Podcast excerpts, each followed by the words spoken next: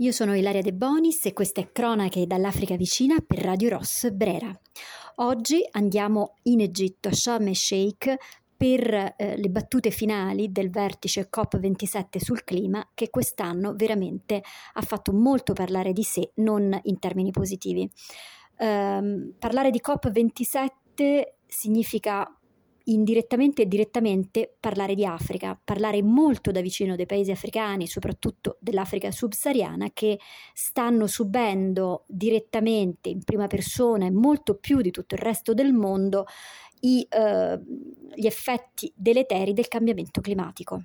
Sono i paesi che eh, inquinano meno quelli dell'Africa subsahariana, ma sono anche quelli che pagano di più.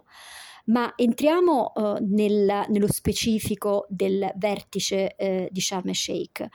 Uh, pare proprio che questo summit abbia raggiunto in realtà il punto più basso tra tutti i summit sul clima mai organizzati finora.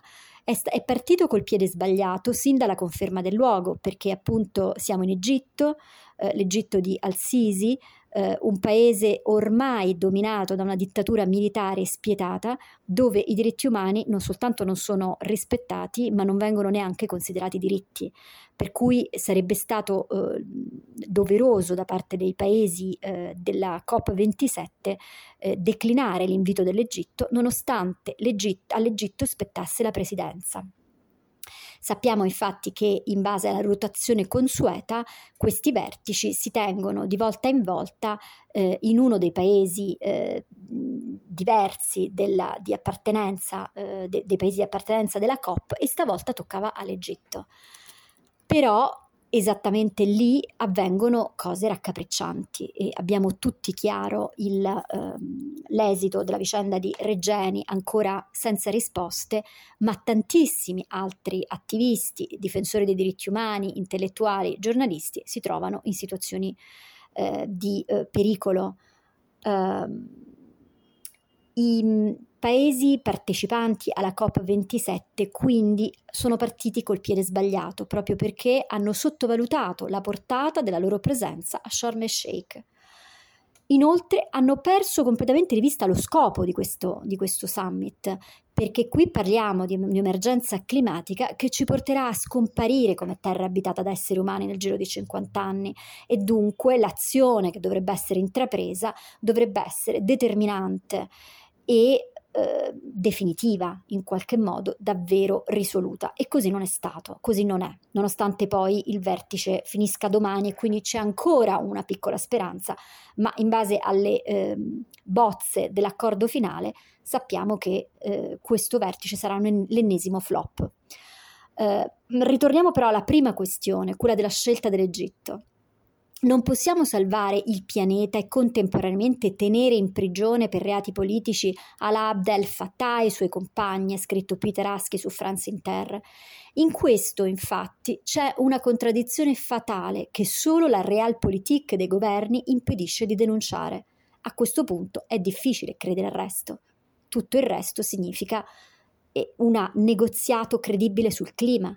E infatti questo è stato il vertice dell'irrealtà e della bassissima credibilità dei leader. Il sito Panarabo Al Jazeera e molti altri hanno parlato di Sanaa Saif, sorella dell'attivista in, ca- in catene, in carcere in Egitto, che ha iniziato lo sciopero della fame.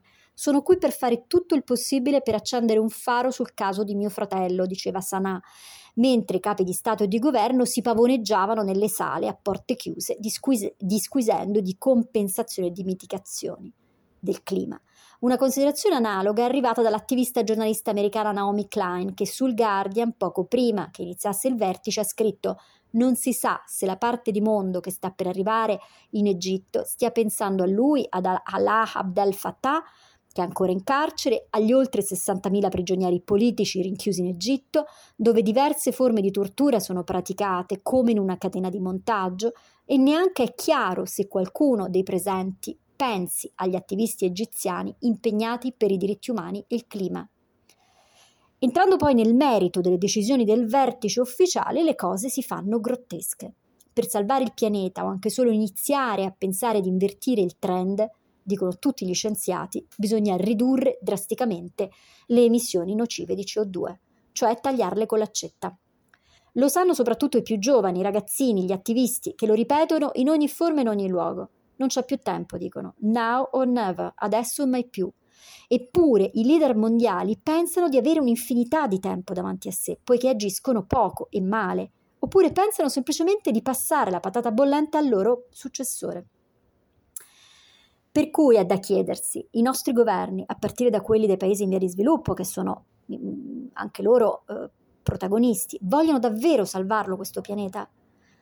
Diversi giornali del sud del mondo, come l'indiano Outlook India o China Dialogue, parlano di adattamento al cambiamento climatico e riferiscono la posizione dei loro governi che chiedono o hanno chiesto alla COP27 di puntare più sull'adattamento che non sulla mitigazione del clima. Che significa questo? Che i più poveri gli africani, gli ex poveri, Cina e India, e i quasi industrializzati come i paesi asiatici non ci stanno a ridimensionare il proprio sviluppo. Chiedono misure di adattamento più che accettare per se stessi il taglio drastico delle emissioni. Ma soprattutto chiedono ai ricchi fondi e impegni economici per lo sviluppo delle rinnovabili e la copertura dei danni da loro subiti. Eccola la parola chiave di questo ennesimo vertice, danni più che centrale è stata nel dibattito pubblico la questione del loss and damage, letteralmente perdite e danni, cioè i risarcimenti per i paesi più colpiti dal cambiamento climatico, che paradossalmente sono anche quelli che inquinano di meno. Manca l'accordo sulla definizione, sono molte le riserve da parte dei paesi occidentali. Si teme che cedere terreno possa aprire la strada a richieste di risarcimenti da migliaia di miliardi di dollari da parte dei paesi in via di sviluppo, Africa in primis. Gli obiettivi ambiziosi di ogni summit vengono sempre anacquati. Devono fare i conti con la politica e con la diplomazia, ma stavolta gli obiettivi ambiziosi non sono stati mai neanche presentati. E per stasera è tutto, vi ringrazio. Io sono Ilaria De Bonis, questo era Cronache dall'Africa vicina per Radio Ross Brera.